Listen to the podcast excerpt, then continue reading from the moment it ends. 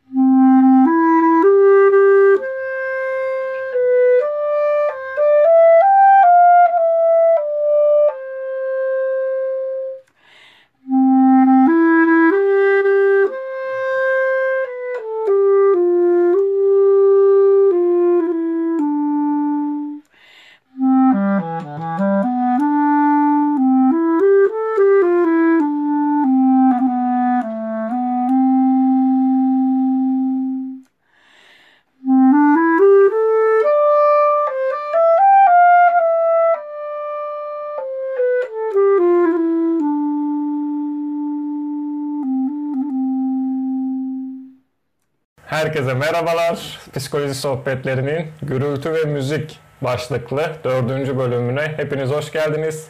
Psikoloji sohbetleri, psikoloji, psikanaliz, felsefe, sanat ve nörobilimi belirli konular çerçevesinde meşrebimizce disiplinler arası bir okuma denemesidir. Ben Onur. Ben Bilal. Ee, ve bugün e, gürültü ve müzik üzerine başlıktan da anlaşılacağı gibi eğileceğiz ve bir konuğumuz var yine. Ee, merhaba Miray, hoş geldin. Merhaba, hoş buldum. Ben çok küçük bir Miray'ı tanıtayım. Şimdi yine bir e, eski arkadaşımızı, e, lisans döneminden bir arkadaşımızı konuk etmenin mutluluğu içerisindeyiz. Ben çok küçük bir değineyim. Hiç bilmeyenler için e, neden ses ve gürültü konuşuyoruz? Miray Eslek kimdir? Kabaca Çocukluğundan beri müziğe ilgisi var. Sosyoloji bölümü mezunu, yüksek lisansı da bu bölümden. Aynı zamanda da müzisyen. E, bugüne kadar birçok saha araştırmasında, uluslararası projede, kongrede e, bulunduğu müzik yazıları, yazdığı koordinatörlük, konuşmacılık, araştırmacılık ve editör yardımcılığı gibi birbirinden kıymetli bir sürü sıfatlar taşıyor. E, çalışmalarına hala e, klarnet ve vokalde devam ediyor. Detaylı bilgiye internetten de ulaşabilirsiniz. Bunun dışında e, ses ve müzik konusunda üniversite çalışmaları, akademik yayınları var, konferans sunumları var. İsterseniz şeye de bunun altına da ekleyebiliriz. Oradan da detaylara ulaşabilirler. O hazırsak başlayabiliriz o zaman. Tabii ki. ben şimdi Mira'yı ilk tanıdığımda e, İstanbul Klarnet Orkestrası'ndaydı. Uzunca bir zamandır hala e, bağı az da olsa devam ediyor. Hala bağım var. Evet. Ve bunun yanında İstanbul Sound Painting Orkestra'dasın. Ee, oldukça yani henüz Türkiye'de belki pek kendisini duyurmasa da dünyada büyüyen bir akım bildiğim kadarıyla. Belki bununla ilgili de bizi bilgilendirirsin. Ee, ama çok Kesinlikle. bariz olan soruyla başlayabiliriz bence. Ee, müziği gürültüden ayıran nedir? Belki de ayırmayan nedir diye bakmak gerekiyor. Aslında çok kısaca benim gürültüyle olan derdimle biraz oradan başlayıp sonra da e, gürültü ve müzik arasındaki o gidip gelen e, halimize bir bakabiliriz. E, benim e, araştırmacı olarak da ya da müzisyen olarak da aslında gürültü ve sesle ilgili düşündüğüm şeyler çocukluktan gelen işler oldu. Bunlardan en e, bariz olanı mesela çocukluğumda ilk başta müziğe başlarken Atatürk Kültür Merkezi'nde korolarda şarkı söylüyordum aslında. E, ve ilkokuldaki korolarda da şarkı söylüyordum. Ama her şarkı söylediğimde çok bariz bir şekilde şarkıdan başka nefesler de duyuyordum. Kendimin nefesi, yanımdaki arkadaşımın nefesi veya e, o kasların mesela kasılması ya da bazı ayak sesleri aslında her şeyi çok bedenen de yaşıyordum. Ee, daha doğrusu bunu lise son ve üniversitede artık sosyoloji okumaya başladığımda oralara evrildi bu. Yani bu ses dediğin şey aslında çok bedenden gelen de bir şey ve çok gürültülü de bir şey. Mesela şu an benim konuştuğumda sadece mikrofondan gelen bir ses var. Ama e, konuşurken aslında bütün bir bedenimle konuşuyorum. Bütün bir duyu organlarımla konuşuyorum. Sizinle konuşurken dışarıdaki sesleri de duymaya çalışıyorum. Kuşlar ötüyor çünkü arabalar geçiyor. Balkonlardan balkona tabii şimdi evde olduğumuz için insanlar konuşuyor ve bu da haliyle bambaşka bir ses evreni yaratıyor.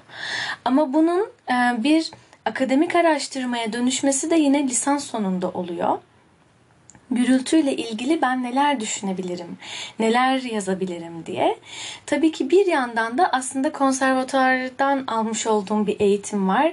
Klasik bir müzik eğitimi var. Bir yandan da onu kırmanın dertleri vardı. İşte doğaçlama müzik nedir? Ee, sonrasında hayatımda tanışacağım sound painting nedir? Ee, ya da yine aynı o süreçlerde tanıştığım beden müziği, beden perküsyonu nedir? Ee, gibi durumlar da ortaya çıktı. Ama bir yandan da araştırmalar yapınca, kitaplarla karşılaşınca aslında bu gürültü denilen şeyin hiç de organize edilmemiş bir müziğe gürültü denilebileceğini söyleyemedim. Yani aslında okudukça hayır gayet de düzenlenmiş olan sese evet biz müzik diyoruz ama aynı şekilde düzenlenmiş olan bir ses ya da sessizlik de gürültünün bir parçası haline geldi. E, bunda da aslında önemli olan tabii biraz daha etimolojik bir araştırma yapmaya başlamaktı. Ki zaten derdim de gürültünün ve müziğin toplumsallığını ben nerelerden yakalayabilirim? Yani sadece fütürist manifestoları okumak veya 1900'ler sonrası sanat akımlarını takip etmek yetmedi. Ee, ve gürültünün aslında etimolojisine baktığımızda da e, bununla ilgili de kaynak aslında ağırlıklı olarak kullandığım kaynaklardan bir tanesi İsmet Zeki Eyüboğlu'nundu. Ee, Türk dilinin etimoloji sözlüğü olarak geçen. Gürültüyle ilgili aslında şununla karşılaştım. Gür kelimesi. Bir şeyin gür olması. Yani burada tam olarak niceliksel ya da niteliksel çokluk olarak bahsetmeyelim. Mesela müzikteki gürlük dediğimiz şey aslında o sesin gürlüğü, ses perdesinin yüksekliği. Bunun gürlüğüyle ilgili konuşuyoruz. Ee, ve gürültü de gür kelimesinden e, doğabiliyor kimi kaynaklara göre. Kimi kaynaklarda da yine ikinci bir alternatif anlamı olarak gürül gürül. Yani burada da aslında neyi görüyoruz? Doğadan öykündüğümüz seslerin ikilemeleriyle oluşan bir tanımını görüyoruz. Biz gürül gürülü niçin söyleriz? Çağlayanlar için. Akan ırmak, dereler, denizler için gürül gürül akıyor deriz mesela. Ee, ve daha sonra buradan da bir takım ekler alarak da gürültü kelimesine ulaşıyoruz. Tabi buradaki temel ayrım noktası bu çok önemli bir soruydu. Ee, Ulus Baker'in müzik üstüne olan yazılarını okumaya başlayınca bu gürültü ve ses ilişkisi biraz daha oturdu. Çünkü e, onun müzik üstüne olan yazısında da çok detaylıca belirttiği gibi ki Köritonomedya'da e, oradan yararlanmıştım kaynakları. E, orada da yine bir sürü daha müzik üzerine yazılarını bulabilirsiniz Ulus Baker'in. Ama detaylıca söylediği bir şey şuydu. İnsanlığın ses tarihi aslında çok o kadar eski bir tarih değil.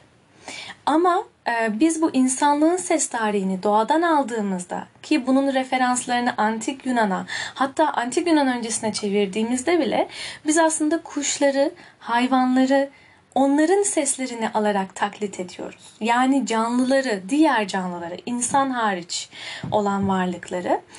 Ve Oliver Messe'nin de Birds 1-2, Kuşlar 1-2 çalışmaları vardır. İnternet ortamından da bulabilirler çok rahat dinleyenler.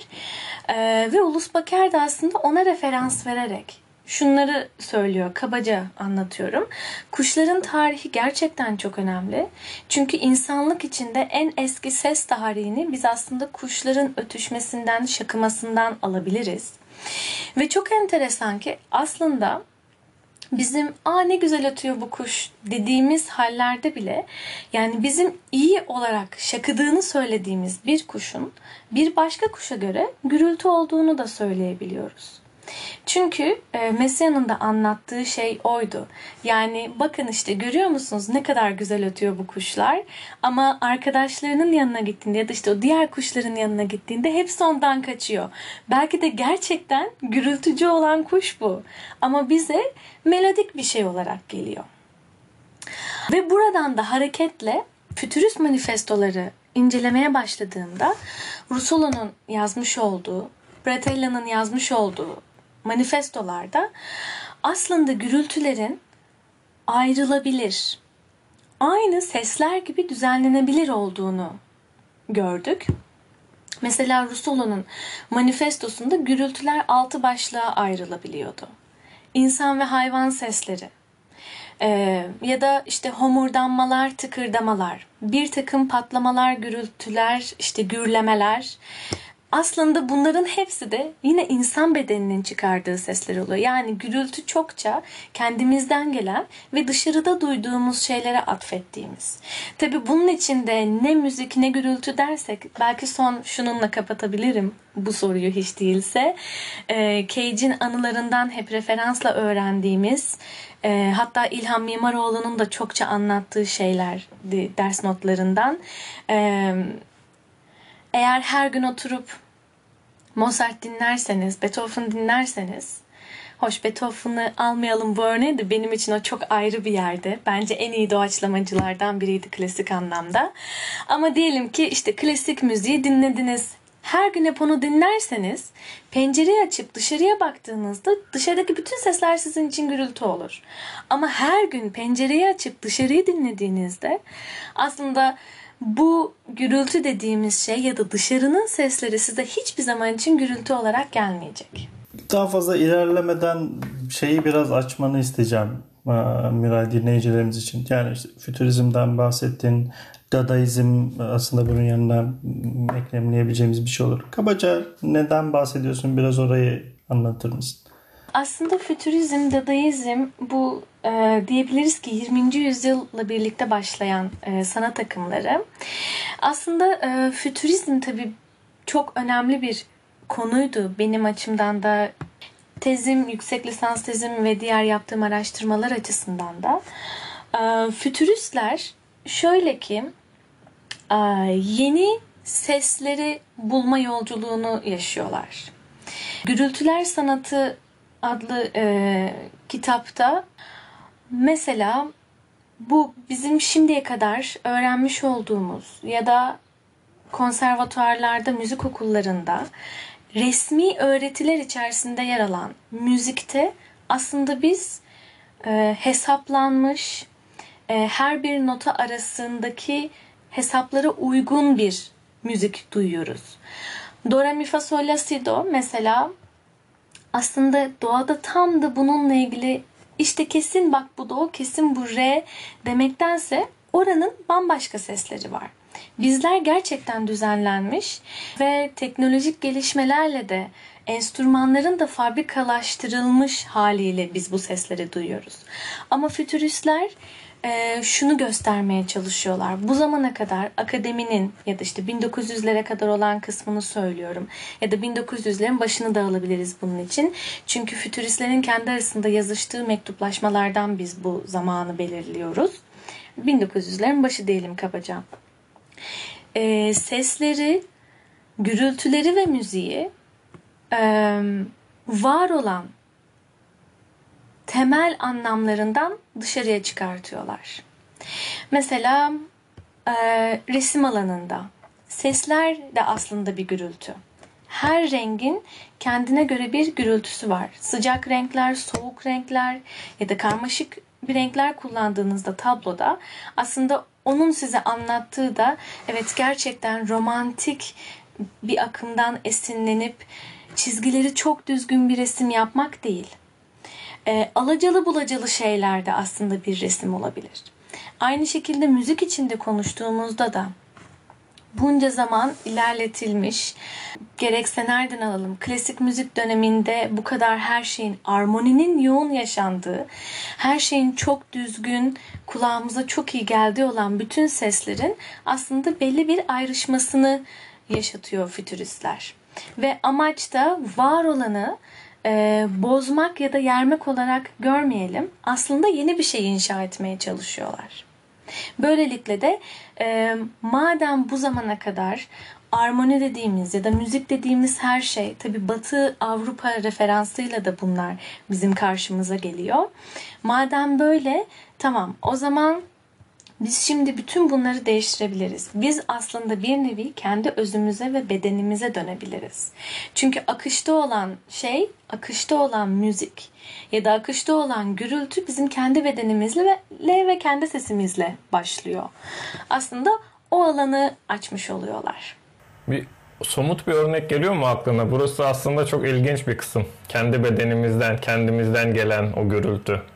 Ee, mesela şöyle düşünebiliriz. Bunu geçen günlerde de çünkü biraz düşünmeye başlamıştım. Çok yani yarım kalan bir şey değil de devamı gelebilecek olan bir şey gibi. Mesela dip gürültüleri, radyo frekanslarının gürültüleri.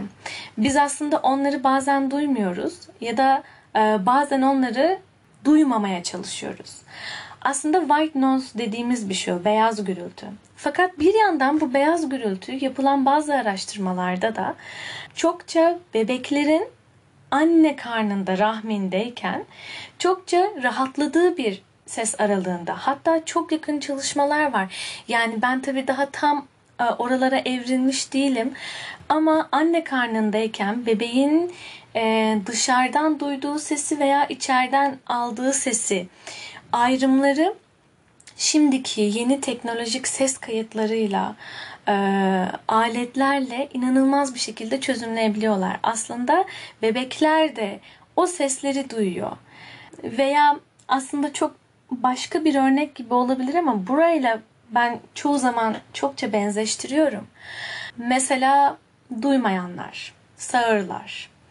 Ee, onların kendince duyduğu başka bir dünyası var ve biz onları duymuyoruz. Biz bu duyulabilir dünyamızı anlatmaya çalışıyoruz aslında kendimizce. Ama onların da başka bir dünyası var ve aslında işaret dili dediğimiz şeyde tam da bu ses ve hareketle de ilişkili bir şey oluyor. Her bir işaretin kendine göre hareketi, kendine göre evrilmiş zamanı çünkü o kelimeler de zamanla oluşuyor. Ve aynı şekilde tam da buradan da hani bu kadar fütüristler ve gürültüler, ses dünyaları, ben hangi sesleri duyuyorum, başkaları hangi sesleri duyuyor diye aslında düşünmeye çalışınca da e, yine bizim kurmuş olduğumuz İstanbul Sound Painting Orkestra'da Gökçe Gürçay ve Ayşe Akarsu Gürçay'dan biz aslında arkadaşlar olarak e, bizler sound painting diline öğrenmeye başladık. Ve o da çok enteresandı. Orada da bir dil var, orada da bir mekanizma var ve orada da bir hareket var. Aslında görülen o ki e, yani özellikle 21. yüzyıl için herhalde bunu söyleyebiliriz. Yeni müzik akımları içinde bu biraz da kendi özümüze dönmek oluyor. Aslında bütün her şey bedenle ilişkili ve sesimiz yani kendi iç sesimiz, kendi bedenimizle de ilişkili bir hal alıyor. Bu iki şey canlandırıyor aklımda. Bir tanesi e, white noise ile ilgili söylediğin şeyler şu anda psikoloji dünyasında aslında bir süredir çalışılan şeyler. Hatta bildiğim kadarıyla kendisi bir gün bizi dinlerse e, affetsin. Çünkü adını hatırlayamıyorum. Ee, bir Türk basçı sanatçının e, bebekler için yapılmış böyle bir albümü var. White Noise albümü var. Kazım bir şey. Hatırlayamıyorum gerçekten şu anda adını. Ama bayağı anne karnındaki sesleri taklit ettiği işte kalp ritmi e, var bir yandan dışarıdan gelen sesler var bir o beyaz gürültü var ee, ve bayağı şu anda kolik olarak ifade edilen bebeklerde kullanılmak üzere işte onların daha rahat uykuya dalması ya da rahatlayabilmeleri için ürettiği bir albüm. İkincisi de turistlerden sen bahsederken şimdi de anlattığın bu gürültü müzik ayrımına dair konuşurken benim aklımda hep Schopenhauer'in bu ayrımına karşı bir şey gibi duyuyorum bunu. Yani müzik Schopenhauer için bildiğin gibi en üst sanattır. En yüce şeydir dünya üzerindeki. Ve bunu da şimdi Türkçe'ye nasıl çevrildiğini bilmiyorum ama sanırım şöyle çevriliyor. Will ve representation e, arzu ve e, temsil olarak çevriliyor galiba. Beden bulmuş ya da bir şekilde tanımlanmış her şey Schopenhauer temsil kısmına koyuyor. Yani biz bir işte bir heykeli, bir imgeyi ortaya çıkardığımızda, bir resmi, bir tiyatro metnini, yazıyı ortaya çıkardığımızda bir, bunu bir temsil haline getiriyoruz ve bu e, daha dünya ile ilgili bir şey diyor. İşte müziği bunların dışına dışında tutuyor ve e, onu işte will arzu tarafında daha aşkın bir şey olarak e, ifade ediyor. Sanırım şimdi bu anlattığın şeylerde ben de burayı çağrıştırıyor. Biliyorum buraya çok büyük itirazların olduğunu e, ama mesele o müziği oradan sıyırmak ve onu daha bedenle bütün bir şey haline getirmek. Evet, evet. Çok da aslında kutsallaştırmadan bunu yapmak. Ama yine de Schopenhauer'dan da pek aslında kopamamışım sen anlattığında.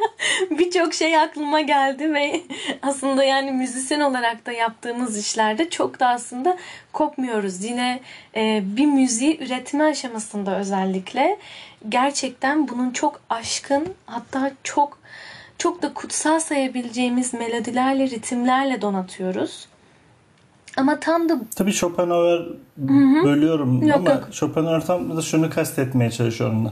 İşte müzikte tabii ki müzikle kastı onun e, tekst olmayan, metin olmayan müzik. Yani tabii, tabii. vokal olmayan müzik. Klasik müzikten Hı-hı. bahsediyorum. Tabii tabii. Yani onu herhangi bir şey haline bir imge ya da bir e, tanım haline getirdiğimizde o temsil kısmına sokuyoruz.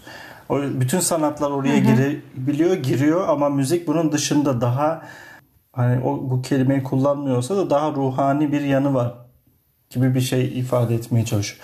Şimdi tabii ki en azından felsefede bu tartışma biraz daha bu yönde. Bu, bu ayrım yapılmıyor çünkü müziğin de orada tanımlarken Schopenhauer bir bir temsil kullanmak zorunda kalıyor. Çok da farkında olmadan kendi söylediği şeyi olumsuzluyor. Ki olumsuzlama demişken bunu da ifade edeceğim ve sana bırakacağım yine bir. Sessizlik çok garip bir kelime. Çünkü tam tam anlamıyla bir olumsuzlamaya dayalı. Çünkü sessizlik diye bir şey yok aslında. Ses var ama sessizlik diye bir şey yok. Sesi olumsuzlamayla biz sessizlik dediğimiz şeyi ifade ediyoruz. Sanırım sen senin de bahsetmek istediğin şeylerden bir tanesi buydu. Evet, tam bu olumsuzlama da zaten koca bir gürültü oluyor hepimiz için.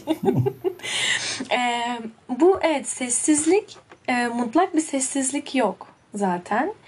Sessizliği düşünebildiğimizde diyoruz ki hani doğaya kaçalım, işte sessiz ortam, sessizliği yakalayalım. Aslında doğada da başka sesleri biz duyuyoruz. O yüzden sessizlik tam da benim açımdan bana kalırsa diyeyim ya da şimdiye kadar okuduklarımı anlamlandırmaya çalıştığımda o sesle kurduğum ilişkide sessizlik böyle bir müzik partisyonu gibi ya da yapılmış bir müziğin ortalarında bir yerinde ya da sonunda ya da başında sessiz kalmak. Yani hiçbir şey yapmamak aslında. Ya da olduğun gibi durmak. Buna tabi referanslar hep John Cage'e verilir. 4.33'lük için sessizliği anlatır der. Ama aslında e, o da tam olarak sessizliği anlatmıyor. Çünkü 4.33'lükte konsere gelen izleyicilere şunu gösteriyor. Yani ses kaydını açıp kapatıyor piyanist ama en önemlisi o ses kaydını açtığı an ortamın ses kaydı giriyor. Dip gürültüsü giriyor, insanların sesi giriyor, homurdanmalar giriyor. Hatta dışarıda yağmur yağıyor, onun sesleri giriyor. Ee, ve aslında mutlak bir sessizlikten de kaçamıyoruz. Ama e, bütün bunların yanında e, bir şeye es vermek, bir şeyde durmak tam da o sessizlik anı yani durup hiçbir şey yapmamak. Mesela bu. Uzun bir es vermek oraya. Gelecek mi o ses gelecek mi ne olacak? Ama o durmak tam da böyle bir şey oluyor. Mesela bu açıklamaları e, tam da bu Schopenhauer'dan da alacaktım o temsil meselesi, olumsuzlama, ses, sessizlik, gürültüleri uygulayabileceğim bir alan olarak aslında doğaçlama müziği buraya koyabiliyorum yer yer. Ama daha çok kendimin de devamlı hep öğrenmeye çalıştığı ve çabaladığı ve her birimizin de öğrenmeye çalıştığı İstanbul Sound Painting Orkestra'da biz bu sound painting ile ilişki kurarken tam da burayı da öğreniyoruz. Yani belli bir hareketler var, müzik giriyor ama belli bir şey var ki durabiliyoruz. İşte bizi yöneten sound painter komut olarak hiçbir şey yapmıyorsa ve dümdüz duruyorsa karşımızda okay, bu aslında hiçbir şey yapmayacağımız anlamına geliyor. Yani o yüzden o sessizliği evet biz ne kadar olumsuzlasak da aslında o sesten, müzikten ya da gürültüden hiçbir yerden ayıramıyoruz. Çünkü o da aynı şekilde gürültü gibi, ses gibi her birimizin e, gündelik hayatında var olan bir şey oluyor. Ya sessizlik çok gerçekten garip bir kavram. Aynı zamanda dayanamadığımız, tahammül de edemediğimiz bir bir mesele. Çünkü sessizliğe, mutlak sessizliğe çok yakın üretilen odalar var ve çok uzun süre kalamadığınız odalar. Yani kendiniz, zihninizi, aklınızı kaybedeceğinizi hissettiğiniz bir şey, bir deneyim olarak ifade ediyorlar. Daha çok bunu bu ben psikoterapide en azından şöyle bir gücü var. Sessizliğin diyelim. Sessizlik bir alan açma yeridir. Yani terapist susar ve kişinin kendisine dönmesini sağlar. O yüzden mutlak sessizlikte sanırım doğayla olan ilişkimizde sesin çok ciddi bir yeri var. Çünkü sessizlik olduğunda ben kendime dönmek zorunda kalıyorum ve kendimde de her zaman beni rahatsız eden, bakmak istemediğim şeyler söz konusu. Ee, bedenimi dinlemeye başlıyorum bu sefer. Çünkü o mutlak sessizlik ortamında bile sesin olmaması mümkün değil. Benden gelen sesler var. Organlarımın çıkardığı sesler var. En basitinden. Terapide de işte o sessizlikle aslında kendisine dönmesini kişinin ve e, düşünmesini, anda kalabilmesini belki de herhangi bir şey düşünmeden de olsa o bedenine ifade ettiği şeylere, dünyada kapladığı yere e, dair tabii ki çok küçük bir anıştırma diyelim. Çünkü bundan hiçbirisi konuşulmuyor elbette. Hatta sessizlik çoğu zaman terapistler için de dahil çok rahatsız edici bir şey. Oysa ki bolca kullanılır. Peki Onur, senin söylemek istediklerin var mı sessizliğe dair? Ee, white noise ile ilgili var. Uzun bir süredir benim e, YouTube'da ya da internette kullandığım bir iki site var. Çalışırken, okurken ya da bir şey yaparken istediğin doğa sesini işte o white noise'ları seçebiliyorsun. Fire olabilir bu. Böceklerin sesleri olabilir, dalga sesi olabilir ve benim konsantrasyonumda çok çok etkili. Yani yıllar önce de tam bu kadar farkına varamamıştım. Neredeyse bir bağımlılık haline geldi. Ve hani on, arka planda çok hafif onların olması yaptığım işteki konsantrasyonumu arttırıyor. Bunun üzerinden konuştuklarımızla belki sizlerin de yorumunu alabilirim. O sessizliğin bilmiyorum belki rahatsız ediciliğiyle biraz ilişkili olabilir. İlla o arka planda bir şey duymak ve biraz da diğer bir noktadan evrimsel bakış açısıyla işte o anne karnına, o huzurlu çağrışımlara götürüyor olabilir. Ben tabii ki en sevdiğim konu olan başkayı burada hemen gündeme getireceğim. Çünkü tabii. başka dediğimizde o bizim için bir referans noktası. Yani Lacan'ın ayna ayna evresiyle kastettiği de bu. Öteki başka bizden olmayan bizim için bir referans noktası. Dolayısıyla sesler de bizim için bir referans noktası. dünya ile olan ilişkimizde bir referans noktası.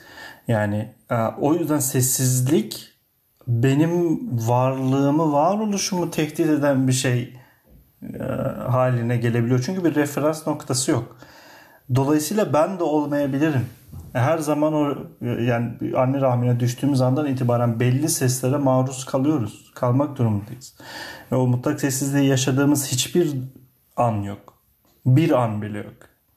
Aklıma direkt doğrudan bunu çağrıştırıyor. Yani ders çalışırken de bunu tabii ki işte kapitalist düzenin nasıl çalıştığıyla ilgili belki de en önemli e, göstergelerden ya da en büyük sembollerden bir tanesi olan Starbucks çok erken bir dönemde keşfetmiştir. Yani oraya gidebilirsin hiçbir şey almasan da oturup e, çalışabilirsin ki birçok insan da bunu yapıyor. Oraya gidiyor ve orada çalışıyor. İşte kahvesini bilmem neyini falan oluyor. keşfettiği şey şu bir referans noktası olarak o onlar etrafta ve oradan ayrışma eylemlerimizle kendimizi farklılaştırma e, çabası ve bunu kolaylaştıran bir yanı var. Bu seslerin de Onur'un bahsettiği böyle bir işlevi var e, galiba. Bizi başkadan e, ayrı bir yere dair konumlandırma ihtiyacımıza dokunan, oraya dair bir şeyi çağrıştıran bir yanı var. Evet, kesinlikle öyle. Kesinlikle öyle. Çünkü aslında bu çok daha gündelik hayatımıza dair de bir referans oluyor. Benim mesela çevremde tanıdığım her arkadaşım çok rahat bir şekilde kafelere gidip ders çalışabiliyorlar. Ve aslında arka fonda çalan müzik diyelim ki ya hiç de ders çalışmaya uygun değil atıyorum. Bana kalırsa bazen fazlaca yüksek sesli. Bazen rahatsız olabiliyorum. Ee, özellikle hoparlörün altında oturuyorsam hele zaten o, o gidiyor. Çünkü direktman artık ben bu müziği dinlemeye başlıyorum. Yaptığım iş gidiyor.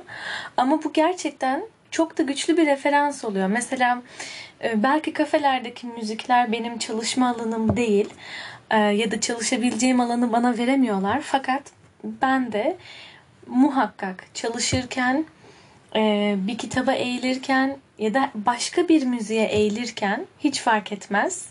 E, okuduğum o makaledeki ya da kitaptaki karşılaştığım bütün müzikler benim bir dinleme listem oluyor.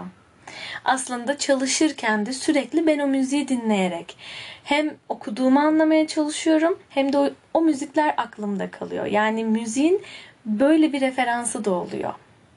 Peki yani gürültünün hayatımızda böyle e, mutlak bir kesinliği, gerçekliği var diye. Müziğin nasıl bir gerçekliği var? Burada senin söylediklerinden şunu anlıyorum. Müzik ve gürültü arasındaki ayrım düşündüğümüz kadar net değil. Tabii ki hiçbir şekilde net değil. Çünkü zaten e, birbiri için ne geçen kavramlar oluyor.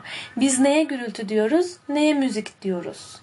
Hiçbir şeyin kesin evet bu şimdi yaptığımız çok harika, okey bu mükemmel bir müzik. Ya da bu yaptığımız abi çok gürültülü bir şey olarak geliyor olmadı falan hiç öyle bir referansımız yok aslında. O gürültü tamamen e, bizim bundan sonraki hayatımızda hiç de dışlayamayacağımız bir şey oluyor. Aslında çokça e, gündelik hayatımızda duyduğumuz her şeyin çok iç içe kaldığı ve o yüzden de hani müziği kutsal değerlerde değerlendirip hani böyle e, nasıl diyelim duyulduğu andan itibaren her şeyin çok armonik olduğu bir yerde tutmadan artık bu gürültüler de müziğin içine evrilebilir. Çünkü şöyle bir referansımız da var aslında. Mesela kafe örneği verdik. Kafede müzik dinlerken ders çalışma ya da kafede müzik dinlerken kahveni içme örneği. İki farklı eylem yapıyoruz belki. Biri müzik dinlemek oluyor, biri kahve içmek oluyor. Ama temel olan figür müzik ritimleri ve sesleriyle hareket etmek oluyor. Yani aslında baktığımızda sadece kahve içeceksek müzik dinlemeye gerek yok. Bu da bir yandan gürültü olarak tanımlanabilir. Ama şu referans çok önemli olabilir. Bu tam da sessizlikle bağdaştırdığımız noktada yine John Cage'in kendi referansıyla anlattığı yapılan sessiz odalara giriyor. Ee, ve sessiz odalara girdiğinde aslında iki şey duyuyor. Birinde çok sert, birinde yani sert, yüksek e, sesli, birinde daha az peste kalan sesler duyuyor. İkisini de soruyor sonra. Ben bir iki ses duydum. Bu neydi? Aslında biri kalp atışı, biri nabız. O yüzden de hem o sessizlikten ayrılamayacağımız gibi o sessiz odaya girdiğimizde de o gürültüyle de geliyoruz. Sessiz odada deyince insan ne düşünüyor? Hiçbir şey duymayacağını düşünüyor ama öyle bir şey mümkün değil. Bu bizim ki çok hani referansımız olarak bizim kulaklarımız böyle bir dünyayı duyuyor. Ee, yine bahsettiğimiz gibi e, duymayan arkadaşların kendi dünyasında duyduğu başka şeyler var. Ee, ya da işaret diliyle anlaştıklarında bambaşka bir referans oluyor. Bu aslında duyduğumuz ve duyamadığımız seslerin ilişkisinde şöyle bir referansım var kısaca. Belki orayı açmak daha da netleştirebilir tartışmayı. Ee, sanıyorum ki konservatuarı bitirdiğim zamandı. Benim ilkokuldan beri olan müzik öğretmenim Sibel Tanju. Ee, onun çalışmalarını çokça takip ettim. Ee, o benim için hem gerçekten çok özel bir öğretmen, çok özel bir insan e, hem de çocuklarla yaptığı çalışmaları açısından çok değerliydi. Mesela onun sayesinde temel bakıma muhtaç diyelim çocuklarla beraber bir arada oldum. Bunlardan birkaçı işte disleksi, birkaçı otizmli, birkaçı da aslında duymayan. Nasıl duymayan? Doğum sırasında duyma yetisini kaybetmiş çocuklardan oluşuyordu. Ve ben bu çocuklarla müzik dersi yapmaya başladım. Onun referansıyla, onun gözetiminde, onun bana öğrettikleriyle. Ee, ve gerçekten bir süre sonra duymayan çocuğa o müziği ya da o sesleri anlatabilmek için evet gerçekten ben hoparlöre elini tutuyordum ve o hoparlörün titreştiğini anladığında hmm, tamam şimdi bu öğrendiğim do sesi mi? Evet do. Ya da mesela Kekeça'nın referansıyla Ayşe Akarsu referansıyla çocuklarla beden perküsyonu yapmaya başladığımda bana çok çok kıymetli referansları ve böyle temel bilgileri olmuştur. Yani şuydu aslında temel nokta onun da senin de aynı anda yapıp hissedebileceği bir şeyi düşün. Ve onu yap. Ve sadece onu tekrarla. Ee, ve bu da aslında hem tekrarlı bir şekilde müziği oluşturdu bir yandan. Ama bir yandan da o kadar farklı karşılaşmalarımız oluyor ki kendi dünyam onların dünyasıyla bir oluyor. Bu da başka bir ses dünyasını alıyor.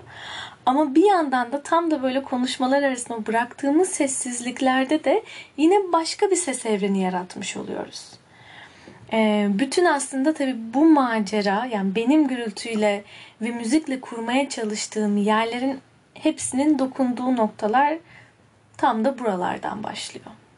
Bu gürültüyle müzik ilişkisinde bu benim kafamda canlanan aslında her gürültünün belli bir ritim ve uyumla müzik halini de gelebileceği belki de ilginç noktalardan biri burası değil mi? Yani mikrofonlarımıza dokunarak şu an ya da kalemle birimiz aslında gürültü olan şeylere bir anlam katmakta biraz bizim elimizde belli bir ritim yakaladıktan sonra.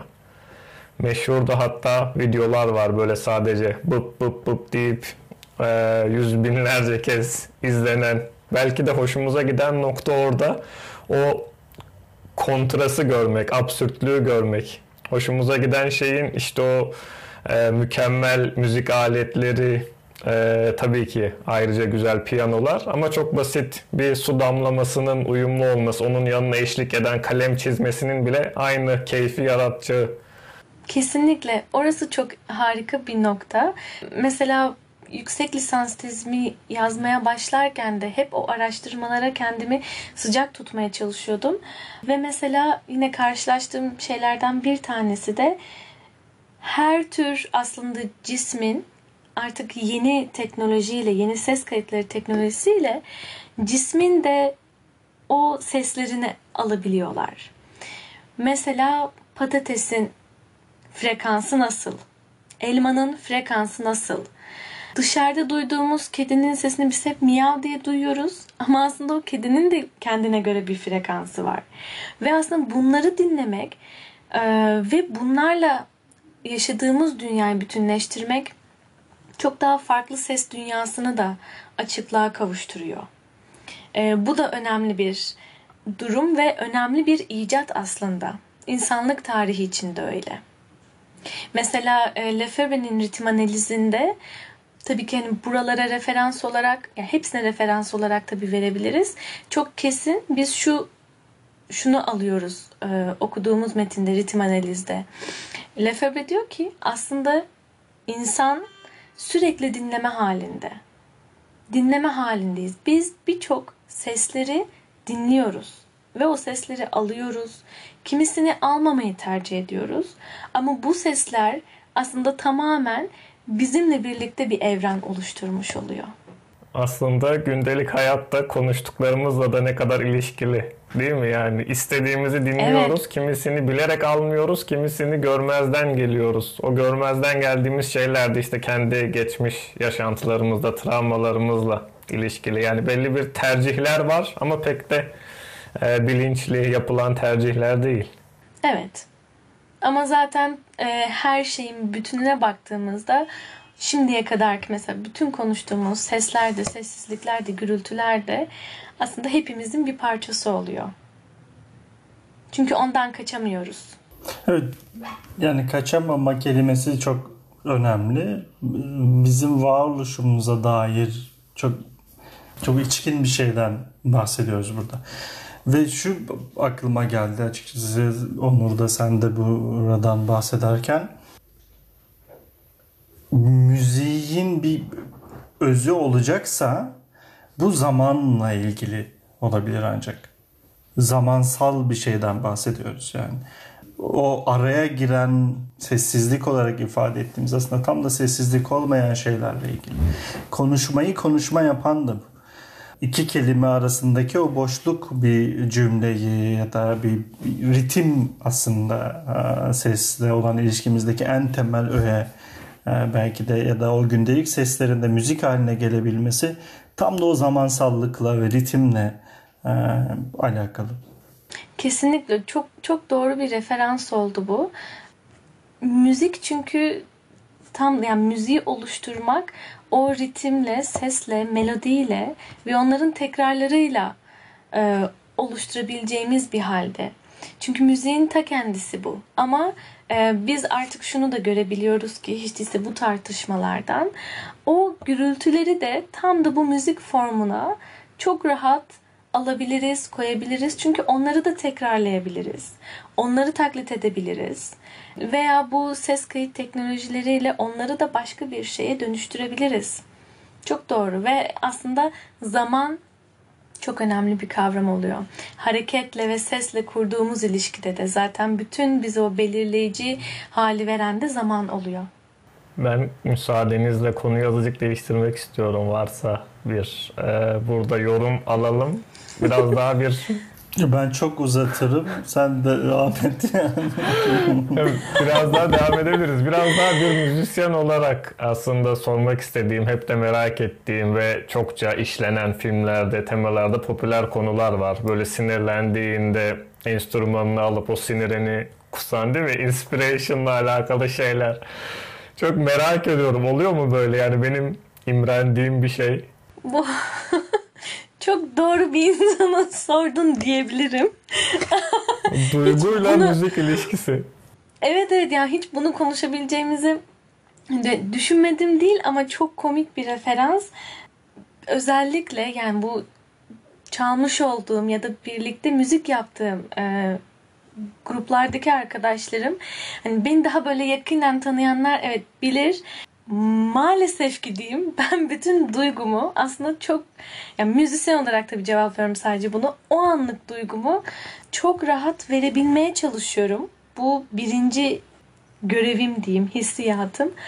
Ama mesela o hani sinirlilik anında e, yaptığın, çaldığın bir şey ya da çok duygusal o duyguyu vereceğin anda, karşı tarafa geçireceğin anda çok önemli bir yere çıkıyorsun.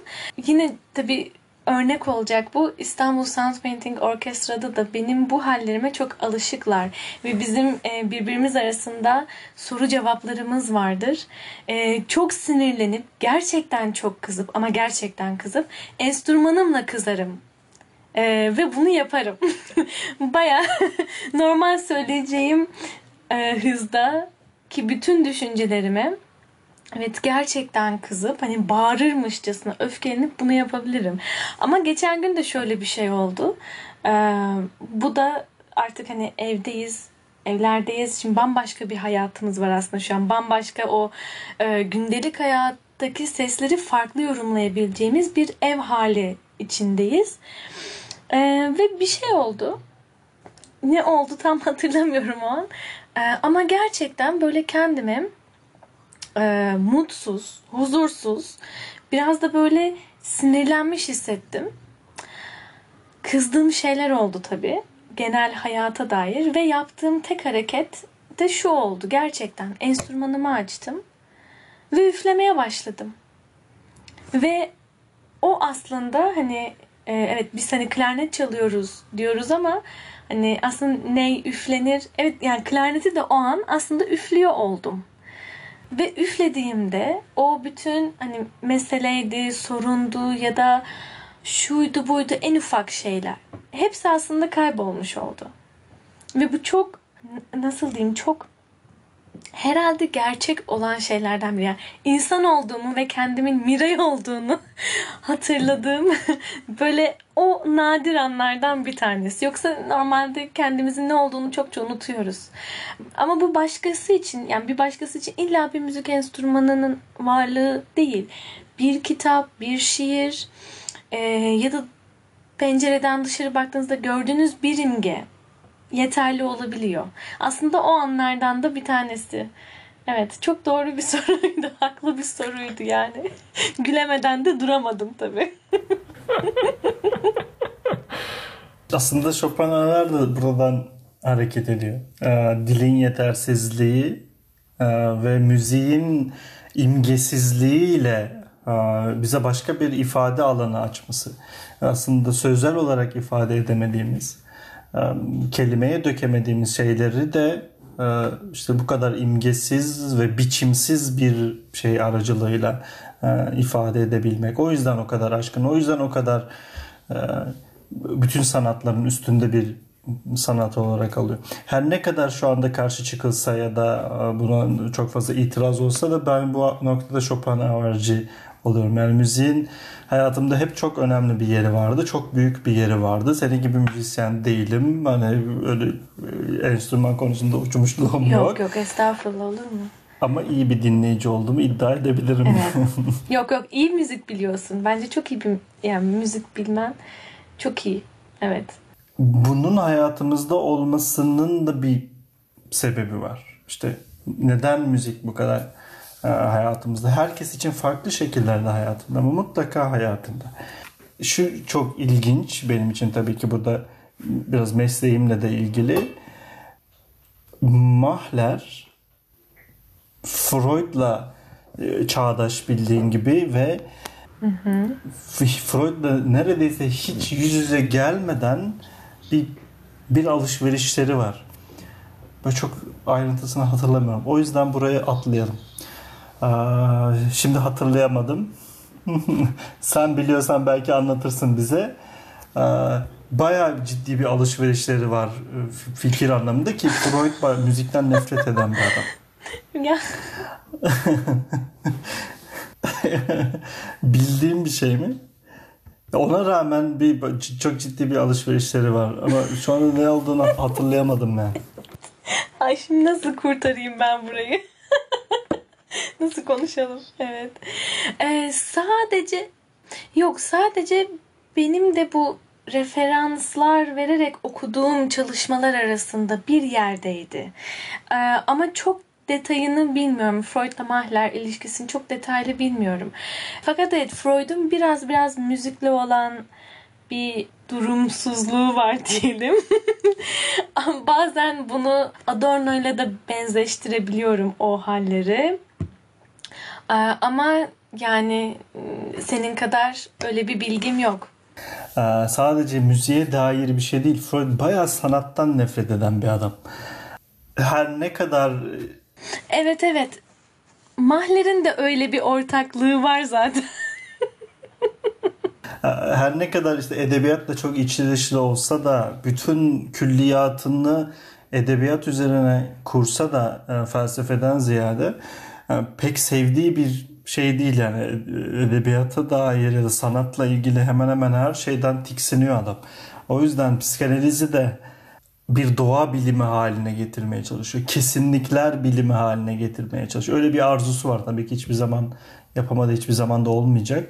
Olmaması da Gerçekleşmeyecek. Özür dileriz. olmaması da insana özgü bir şey elbette. Ama Tabii. Hepimizin hayatında işte müziğin belli bir yeri var. Yani müzikten nefret etmek de müzikle hemhal olmak demek. İşte gürültüyle burada benim için çok benzeşen bir e, yanı var. Kaçamadığımız aslında varoluşumuza dair ona çok içre olan bir meseleden bahsediyoruz. O yüzden müzik de hemen hemen her insan hayatında muhakkak yer kaplıyor. Sadece bir ifade biçimi olarak değil. Yani illa enstrümanımızı elimize alıp çalmak ya da buraya dair bir deneme yapmaktan bahsetmiyorum. Ama bir dinleyici olmak, bu illa açıp özellikle dinlemek bile değil. Kafede dinliyoruz, yoldan geçerken dinliyoruz, televizyonda maruz kalıyoruz derken hayatımızın her alanında o melodi, o harmoni, o ritim bir şekilde muhakkak e, yer alıyor. Kesinlikle öyle. Ee, aslında şunu da belirtmek gerekiyor. Ee, şimdi Onur'la Bilal'le evet çok e, uzun zamandır arkadaşız ama e, bu müzik yapma biçimleri konusunda e, Bilal'in de çok güzel yönlendirmeleri oldu hayatımda. Hiç onu da unutmadan e, burada burada da söylemiş olalım. Çünkü gerçekten çok önemliydi o dinleme biçimini nasıl elde ediyoruz, nasıl ediniyoruz. O yani bu çok hani müzisyen olmak ya da enstrüman çalmanın dışında bir şey. O yüzden de çok haklı bir nokta. Pandemi sürecinde nasıl gidiyor müzik yapmak? Pandemi sürecinde müzik yapmak. Oh. Bu gerçekten e, benim biraz dertli bir konum oldu. E, tabii şöyle hiç hayatımızın bu, bu anında böyle bir süreçle karşılaşacağımızı bilemezdik bence.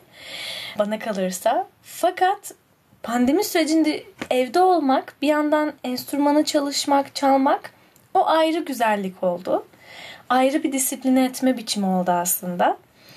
Fakat devamlı her şeyi ses kaydı yaparak ya da video kaydı yaparak e, müziği güncellemeye çalışmak biraz orada e, tabii sorunlar da var.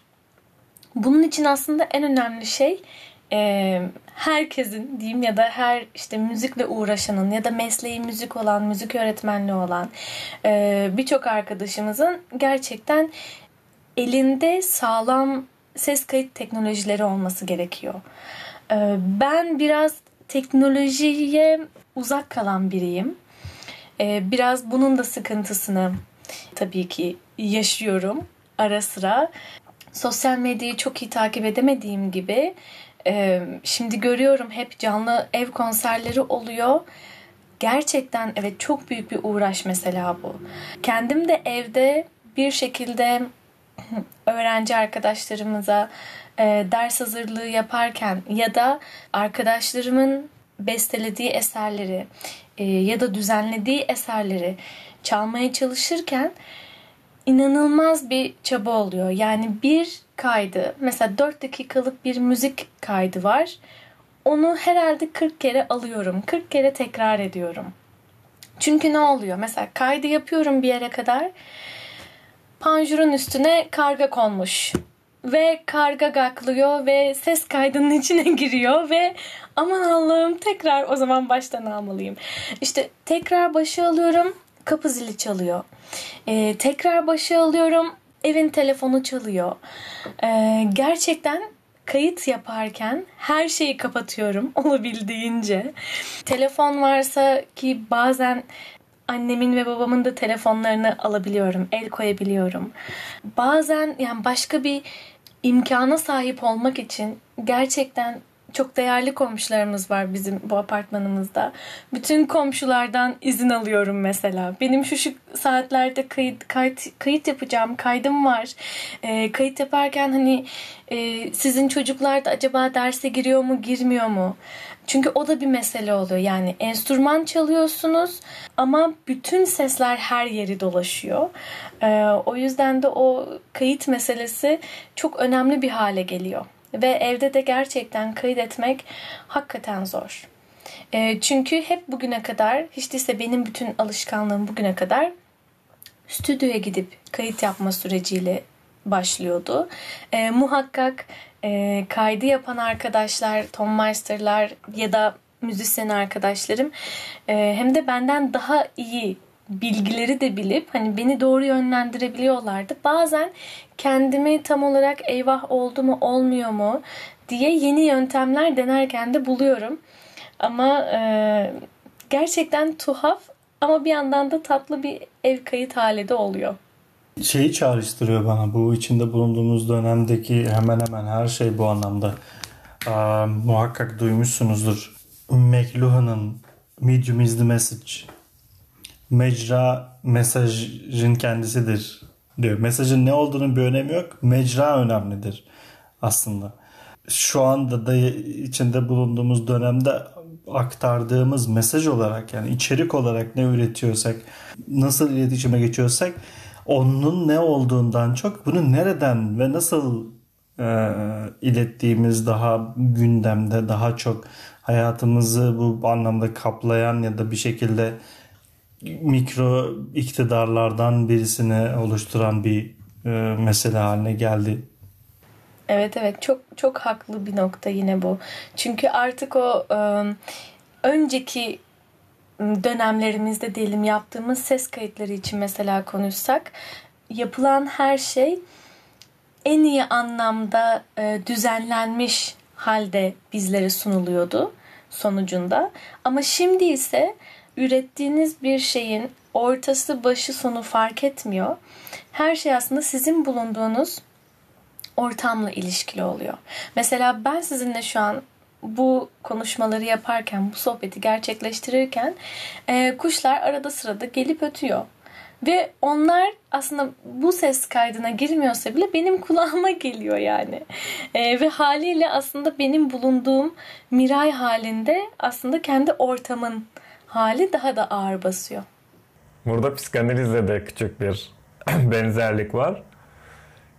Seans odasında hiçbir şeyin yerinin kıpırdamaması. Aslında o mesajı verenin yine o odanın o herhangi bir kıpraşma o lambayı sağa mı aldınız sola mı aldınız ikinci üçüncü seansta o bile aslında bir değişime dair mesaj verir diyor. Yani orada derdi olduğu kısım birazcık daha bilinç dışıyla ilgili bir kısım. Bir konuşup not ettiklerimiz bir de konuşmayıp oradan çıkardıklarımız daha bilincimize anlamımıza gelmeden çıkardıklarımız aslında çok da eşleşen bir örnek değil mi? Belki birkaç cıvıltıyla o bir andaki bir gülümsemen ve muhabbetin akışı bile değişiyor. Biz fark etmeden e, şu anda işte hepimizin kendi odasında oluşu, rahat hissedişi vesaire yansıyor birçok değişkende davranışlarımıza, sohbetimize. Konuşma da aslında bir, bir serbest çağrışım. Yani zihnimize gelen şeyler bir yerlerden geliyor. Bu üzerine düşünmeye çalıştığımızda zaten duraksadığımız, hatırlamaya çalıştığımızda bir çaba sarf ettiğimizin belli olduğu bir yerdeyiz. Yok doğal halinde bayağı serbest çağrışım halindeyiz. O yüzden ortamın hali ve e, bizim üzerimizdeki tahakkümü ister istemez kendisini gösteriyor. Ki senin de ifade ettiğin gibi şu anda farklı yerlerdeyiz. Bundan da önemlisi e, korona olmasaydı biz bunu yapıyor olmazdık. Kesinlikle. O da bize başka bir alan açıyor. bak bak. evet. Kesinlikle korona bize aslında bir yandan belki e, bizim kendi halimize bir evde kalma hali verdi. Ama bir yandan da evet yeni halleri de düşünmemize de bir yol açmış oldu. Ee, çok da olumsuzlayamıyorum tabii bu kaldığımız süreci. Çünkü olumsuzlasak oradan pek e, çıkamayabiliyoruz. Ama hiç değilse müzik açısından ya da ses ya da gürültüler açısından konuştuğumuzda aslında şöyleydi benim açımdan bütün mesele bu eve kapanma sürecinde. Şimdi normalde büyük şehirde yaşıyoruz en büyük şehirlerden bir tanesi diyelim. Dünyada da var mı böyle İstanbul gibi olan onu da bilmiyorum. İstanbul'a bir güzelleme değil bu bu arada. Ama e, bir yerden bir yere ulaşmaya çalışırken şehir içinde o kadar çok fazla trafikteyim ve o kadar çok fazla sese maruz kalıyorum ki benim zaten bu gürültüyü yazmamamla ilgili herhangi bir şey olamazdı. Mesela lisanstayken de bu meseleler çok fazla gözüme geldiğinde aslında e, mahallemizde kentsel dönüşüm vardı. Yani binalar devamlı yıkılıyordu. Onların sesleri benim yaptığım, yazdığım her şeye giriyordu. Yani bunu tabii hani okuyanlar ya da e, bizler tam olarak belki göremeyeceğiz ama benim kendimde bu vardı zaten. Ve daha sonrasında bu seslerle barışmanın yollarını bulmaya çabaladım. O da tamamen işte metrobüsün seslerini, metronun seslerini, vapurun seslerini, taksinin, minibüslerin bütün seslerini bir gürültü olarak değil aslında bunların hepsinin birer bir müzik ağı olduğunu e, düşünmeyle çabaladım diyebilirim. E, ve oradan da hareketle bu pandemi sürecinde de eve evde kaldığımızda ev halimizde de ay ne güzel rahatladım ya diyebildim. Çünkü o seslerden de arınmış oldum bir yandan. Ama o sesler benim hala e, yine kendi içimde, e, kendi ses dünyamda fazlasıyla zaten var. Oralardan kaçamadım. Ama bir an olsun es verdim diyelim. Dünyayla yeni bir ilişkilenme şekli dayattığı kesin bize. Çünkü bir şeyler yerinde değil. Hala değil elbette. Ya yine tam anlamıyla düzelmeyecek. Ama farklı deneyim, yaşayış biçimlerine kapı açması e, anlamında korona bir kolaylaştırıcı oldu diyelim. Yani bir, bir uyarının, bir felaketin ötesinde e, bizi bir yere zorladı ve seçeneksiz bıraktı. Ve hani oradan bir çıkış hali bulabilmek adına elimizde olan her şeye sarıldığımız, belki de tek başına kaldığımız için de daha çok kendimize sarıldığımız e, bir hal yarattı. Kesinlikle öyle. Bambaşka bir hal yarattı. Evet. Ve bizi başka bir şeylere de dönüştürdü tabii bu süreçte. Hiçbirimiz aynı kalmayacağız zaten bu süreçte bittiğinde. Ne dinlediğimiz müzikler, ne yaptığımız işler hiçbir şey. Güzel bir silkeledi yani. Nasıl bir gelecek görüyorsun bu anlamda? Yani özellikle korona ve sonrasından müziğe dair nasıl bir e, değişim olacak? Müziğe dair nasıl bir değişim olacak? Ah, bu soruyu kendime sordum geçenlerde. Acaba ne oluyor müziğe dair e, dediğimde? Yani biraz aslında iki yönlü bir şey aklıma geldi. Bunlardan bir tanesi şu oldu her şey bu kadar çok teknolojik hale dönüşüyor, dönüşüyor. Ses kayıt teknolojileri gelişiyor. Ee, evden konserler var. Bunlar yayınlanılıyor ve bunlar aslında bir şekilde hafızada da tutuluyor. Bulunulan sosyal medyada ya da dinlediğimiz müzik sitelerinde vesaire. Şimdi buralardan aslında grafiksel olarak inanılmaz bir üretimsellik çıkıyor bir yandan. Ee, ama bir yandan da biraz biraz kendimizi tekrara da düşüyormuşuz gibi hissediyorum. Ondaki e, korkum ve aceleciliğim de aslında şu oluyor. E, bu müziğin teknolojik hale dönüşmesi ve aslında e, kayıt altına alınmasıyla birlikte bizler benzer müziklerle karşılaşıyoruz. Ama bir yandan da bu evde olma halinin getirdiği bir şeyle ya da gelecek bir 10 yıl sonrası için kesin şu şu şu olacak tabi diyemiyorum. Ama evde olmanın haliyle de tam da nasıl diyeyim organize edilmemiş olan sesler ev sesleri de aslında o müziğin bir parçası oluyor. Bu da aslında dinlediğimiz her şeyi daha da anlamlı kılıyor. Yani buraya dair o gürültüler, sessizlikler, o dip gürültüleri daha fazla giriyor olacak kanaatimce. Hele ki süre böyle devam edecekse, sürecimiz de böyle olacaksa uzun bir süre daha yan yana gelip çok rahat müzik yapamayacağız belki de. Ee, ya da mesela online buluşmalarda yapılan bir takım müzikal müzik hareketleri var, müzik dönüşümleri var. Ee, bunun içinde birçok aslında bildiğimiz kavramları, hareketleri online hale çeviriyoruz. Mesela sound painting'de bunu deneyimleme şansımız evet var. Hareketler ve işaretleri e, belli bir takım işte ışık oyunlarıyla bulunduğumuz yerle her şeyle değiştirebiliyoruz. Ama çok klasik anlamda bir hani müzik dinleme halimizde evet biz şöyle çalışmalar da yaptık. Önce mesela sesleri kaydettik her birimizin enstrüman seslerini. Daha sonradan bunu videoya dönüştürdüğümüzde de hem videoyu ayrı kaydettik ama videoyu kaydederken sesleri de yine ayrı kaydettik. O yüzden de aslında çokça o ses kaydına her şeye daha çok ihtiyaç duyacağımız bir dönem olacak. Sound painting nedir? Çok küçük bir parantez açalım mı? Çünkü ben de iki yıl önce tanıştım. Ee, çok beğendim. Biraz yeni bir kavram. Birkaçtır kullanıyoruz. Çok küçük bir parantez açalım tanımını bilmeyenler için. Sound painting bu dilin aslında bu dil işaret sisteminin e, kurucusu Walter Thompson. E, 1974'ten bu yana aslında 74 demeyelim yani 1970'lerden bu yana e, kullanılan bir dil. Devamlı geliştirilen bir dil. E, işaret dili aslında müzik işaret dili diyebiliriz buna. Disiplinler arası bir işaret dili hatta. Çünkü aktörler, e, dansçılar, ressamlar, müzisyenler ve daha birçok e, sanatın diğer dallarını oluşturan e, her şey bunun içinde yer alabiliyor. Ve tamamen aslında kendi dilimizde cümle içinde kullandığımız her şeyi müzik diline dönüştürme diyebiliriz.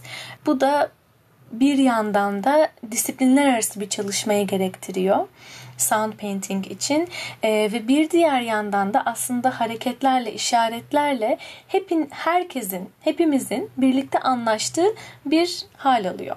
Yani bir işaret sistemi orkestral anlamda konuştuğumuzda orkestrayı yönlendiren işaretler bütünü olarak diyorum. Peki şeyi soruyor olacağım ben.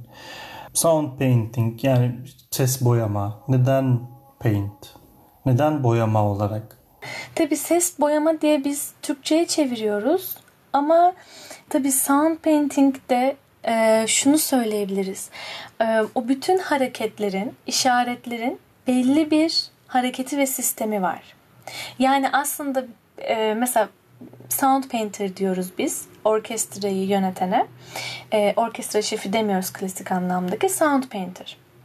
Ve bu sound painter değişebiliyor da. Gruptaki olan herkes sound painter olabilir. Ama şöyle bir şey var. E, performansçılarla Sound Painter arasında belli bir düzlem, bir ayna var diyelim.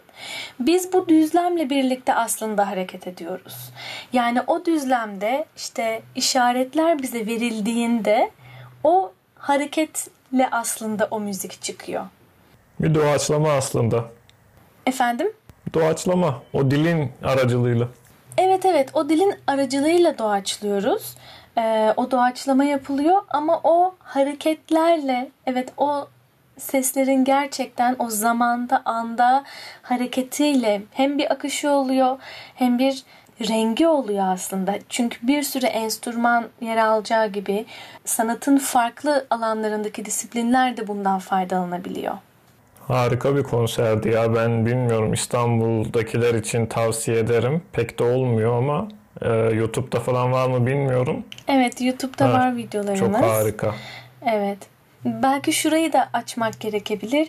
Dünyadaki sound painting orkestra örnekleriyle e, İstanbul Sound Painting Orkestra'nın yaptığı örnekler e, de farklılık gösterebiliyor çok güzel ki o bölümü yani kendi orkestramızı da tezde de anlattığım gibi onun saha araştırmasında yaptığım gibi aslında bizim yaptığımız biraz daha Anadolu ritimleriyle, melodileriyle yani bizim kendimizde var olan müzikal anlayışı modern sistemle birlikte bir araya getirebiliyoruz.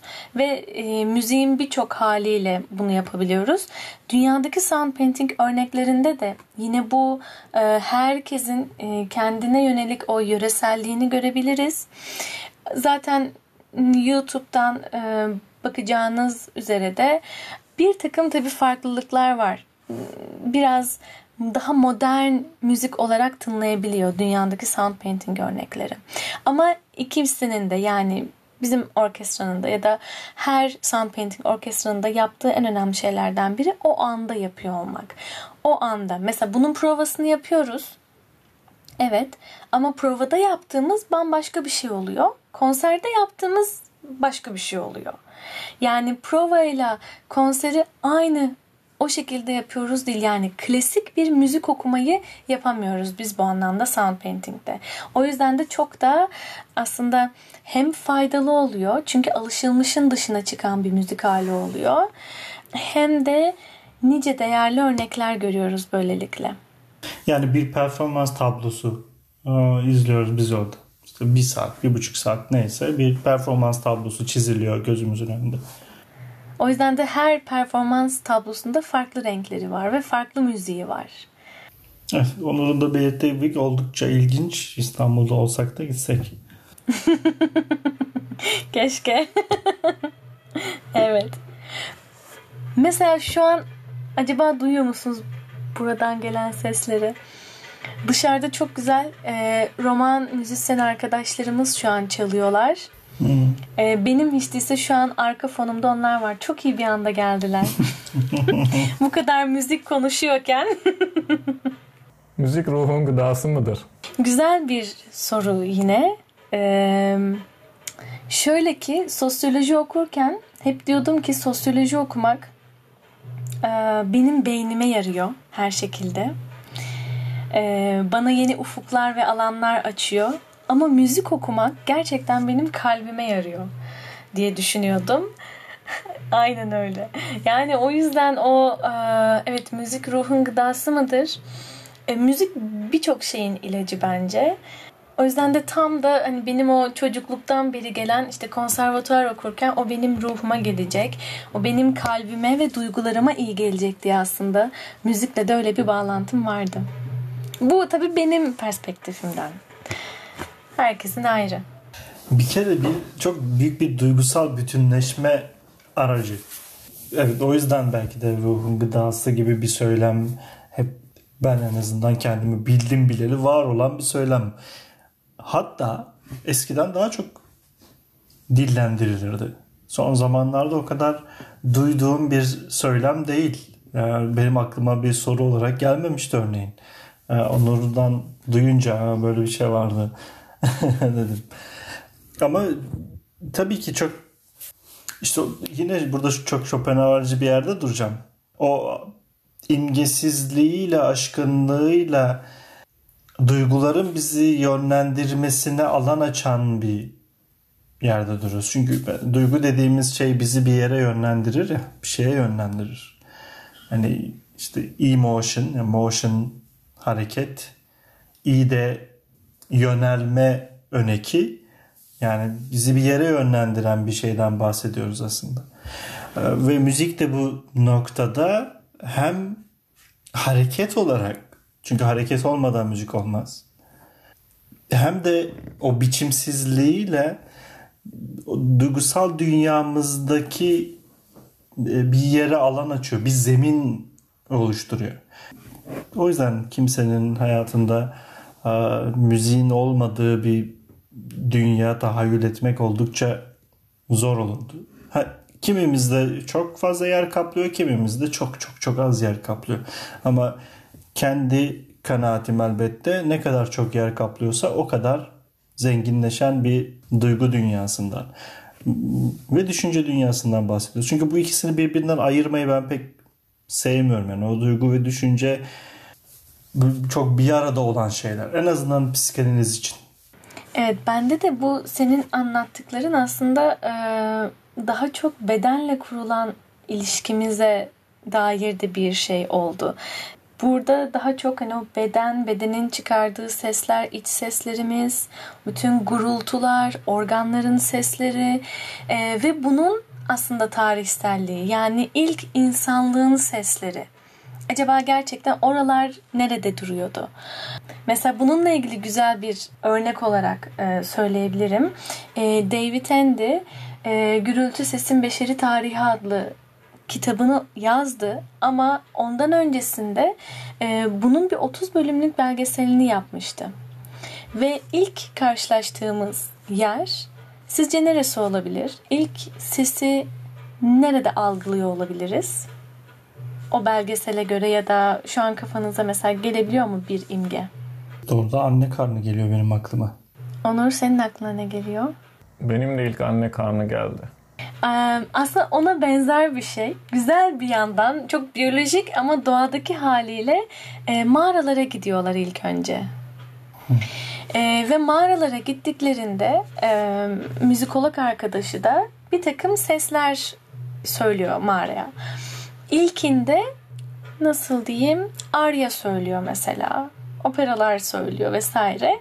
Herhangi bir yanıt yok. Ama ne zaman ki mağaraya brutal vokal yaptığında mağara ona karşılık veriyor. Ve aslında görülen de o ki evet o bedenimizin o iç sesleri evet bunlar hep bizimle birlikte var ama bunun karşılığını bulabileceğimiz bir tarihsellik de var. Yani senin bu anlattıklarında da daha çok o bedenin tarihselliğini biz nerede bulabiliriz? Bütün bedenlerde bulabiliriz. Ama doğada da bunun karşılığı varı biraz oraları bana çağrıştırdı. Evet, çok önemli bir şey söyledin. Çünkü psikanalizde de aslında e, Miray disosyasyon dediğimiz mesele tam da bedenle ilgili bir yerden ortaya çıkıyor. Bununla neyi kastediyorum? Yani sen 5 yaşında e, büyük bir insanın istismarına uğrarken onun bedeni altında ezilirken disosiye olursun. Orada o ayrımı yapacağın bir yere, o bölmeyi yapacağın bir yere gidersin. Aslında bütün bu mekanizmayı ayrıştıran, ayrıştırma ve bir akışı sekteye uğratma hali diyeyim sadece bedenle e, ilgili meseleden ortaya çıkıyor. İşte bugün de bu çalışmalar travma çerçevesinde yapılabiliyor. İşte travma bedende her zaman bir iz bırakır. Psikanaliz bunu çok uzun zaman önce söyledi ama unutulmuş bir söylemdi. Ee, şimdi tekrar tekrar gündeme gelen ve e, farklı açılımlar getirilmeye çalışılan bir alan oldu ama çok doğru bir yere işaret ediyorsun. Beden her zaman algımızın önemli bir parçası. Duyuşumuzun önemli bir parçası. Şey yapamayız. Bende mesela birazcık işitme kaybı var. Çok az bir işitme kaybı var. İlerleyen yaşımda daha da fazla olacak büyük ihtimalle. Dolayısıyla benim duyduğum seslerle sizin duyduğunuz sesler arasında bir fark var. Ya da işte e, bir enstrüman çalıyorum. Bu çaldığım enstrüman benim dinlediğim müzikte e, ilk dikkatimi çeken şey. Algımda çok önemli bir yeri kaplıyor. Aynı şeyi dinleyiş biçimlerimiz, algılayış biçimlerimiz fiziksel olarak daha en başta e, farklılaşıyor. Kesinlikle öyle. Aslında bu noktada çok yani içsel bir şeyden de bahsedilebilir. Bu gürültü ve sesteki aslında ayrımları kendimde bulmaya çalışırken aslında e, yaşadığım bir an var. Bir, bir buçuk yıl kadar benim de bir işitme de problemim oldu aslında. Kulaklarda duymayış yani orada bana başka seslerin referansını verdi. O yüzden de aslında bu e, çocuklarla müzik çalışırken beni farklı alanlardaki bir disipline yöneltti ya da ihtiyaca doğrulttu açıkçası. Doğum sırasında kulaklarını kaybeden çocuklar, işitme kaybı yaşayan çocuklar. Çünkü kendimden aslında böyle bir referans çıktı. Ve çok da psikolojik olduğuna inandığım, aslında duymak istemediğim şeylerden dolayı kulaklarımın bana olan bir tepkisiydi. Ama orada da işte çok içsel olarak o kendi bedenimin iç seslerini, o bütün gurultular, o böğürtüler, her şey neler varmış. Keşke ama tabii o sesleri duyamıyoruz. Mesela şimdi böyle konuşurken keşke her birimizdeki o beden iç sesleri de açığa çıkıyor olsa. O da başka bir tabii dünya olurdu muhakkak. Ama çok enteresan e, sesler ortaya çıkabiliyor o anlarda. İnanılmaz bir dünya yani. Peki yavaştan kapatalım o zaman. O zaman bize önereceğin kitap, film, herhangi bir tavsiyen var mı? Tabii e, kitap önerileri olabilir. Kitap önerisi olarak e, Adorno'nun müzik yazıları olabilir. Yapı Kredi yayınlarından çıktı.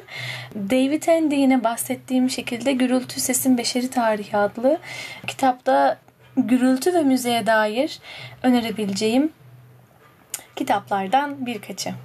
Senin var mı Onur hakkında herhangi bir kitap?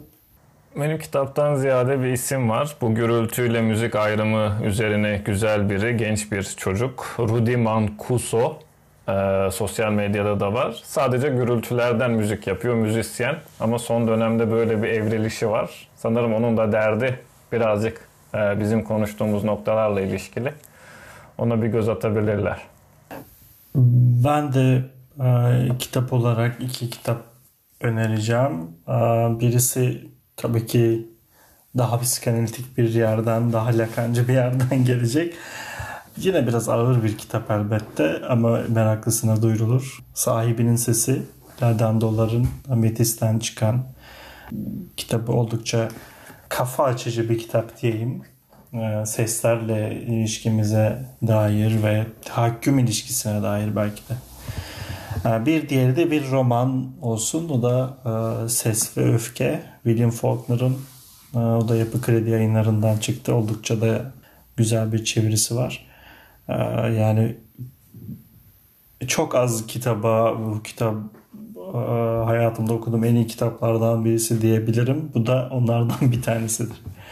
Bir de film önereyim. Kimse madem film önermedi. Aslında direkt aklıma gelen Whiplash oldu. Evet, Sound of Noise olabilir bir öneri olarak. Aynen benim de aklımdaki diğer film Sound of Noise'du. Sound of Noise çok önemli bir yandan da bizim konuştuklarımızı da çok iyi özetleyen e, bir film niteliğinde diyebiliriz. Ve sonra da ev halinde müzik yapma süreçlerini de e, anlatan da bir film bana kalırsa.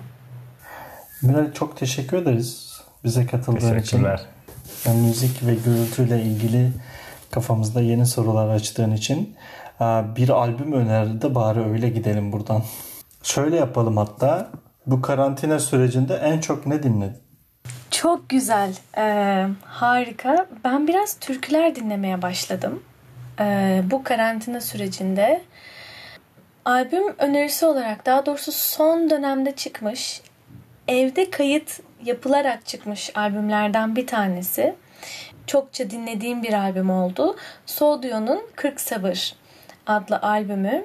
E, Sumru Ağır Yürüyen ve Orçun Baştürk'ün e, birlikte bir araya geldiği e, ve ilginç diyebileceğimiz e, müziklere kapı açtıkları yine bir bambaşka bir albüm tavsiye edilebilir.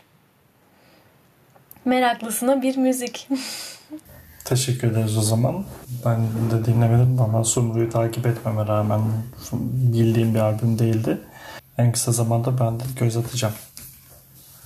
Dinlemek ve göz atmak. Bak Dinlemek ve göz atmak. Eyvah! Yeni bir yere geldik. Oo! Biz bir saat daha yapacağız o zaman. Tekrar teşekkür ederiz. Bugün e, bize konuk olduğun, bizi aydınlattığın için söylemek istediğim bir şey var mı?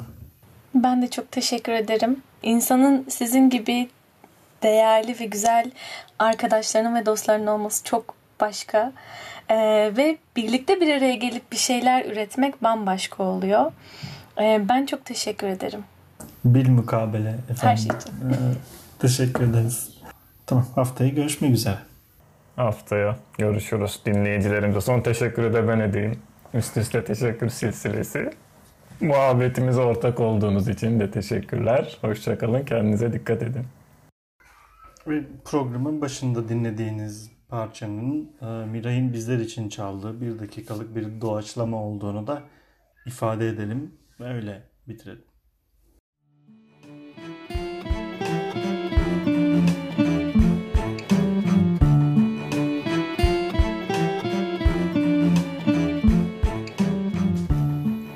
Psikoloji sohbetlerini dinlediniz.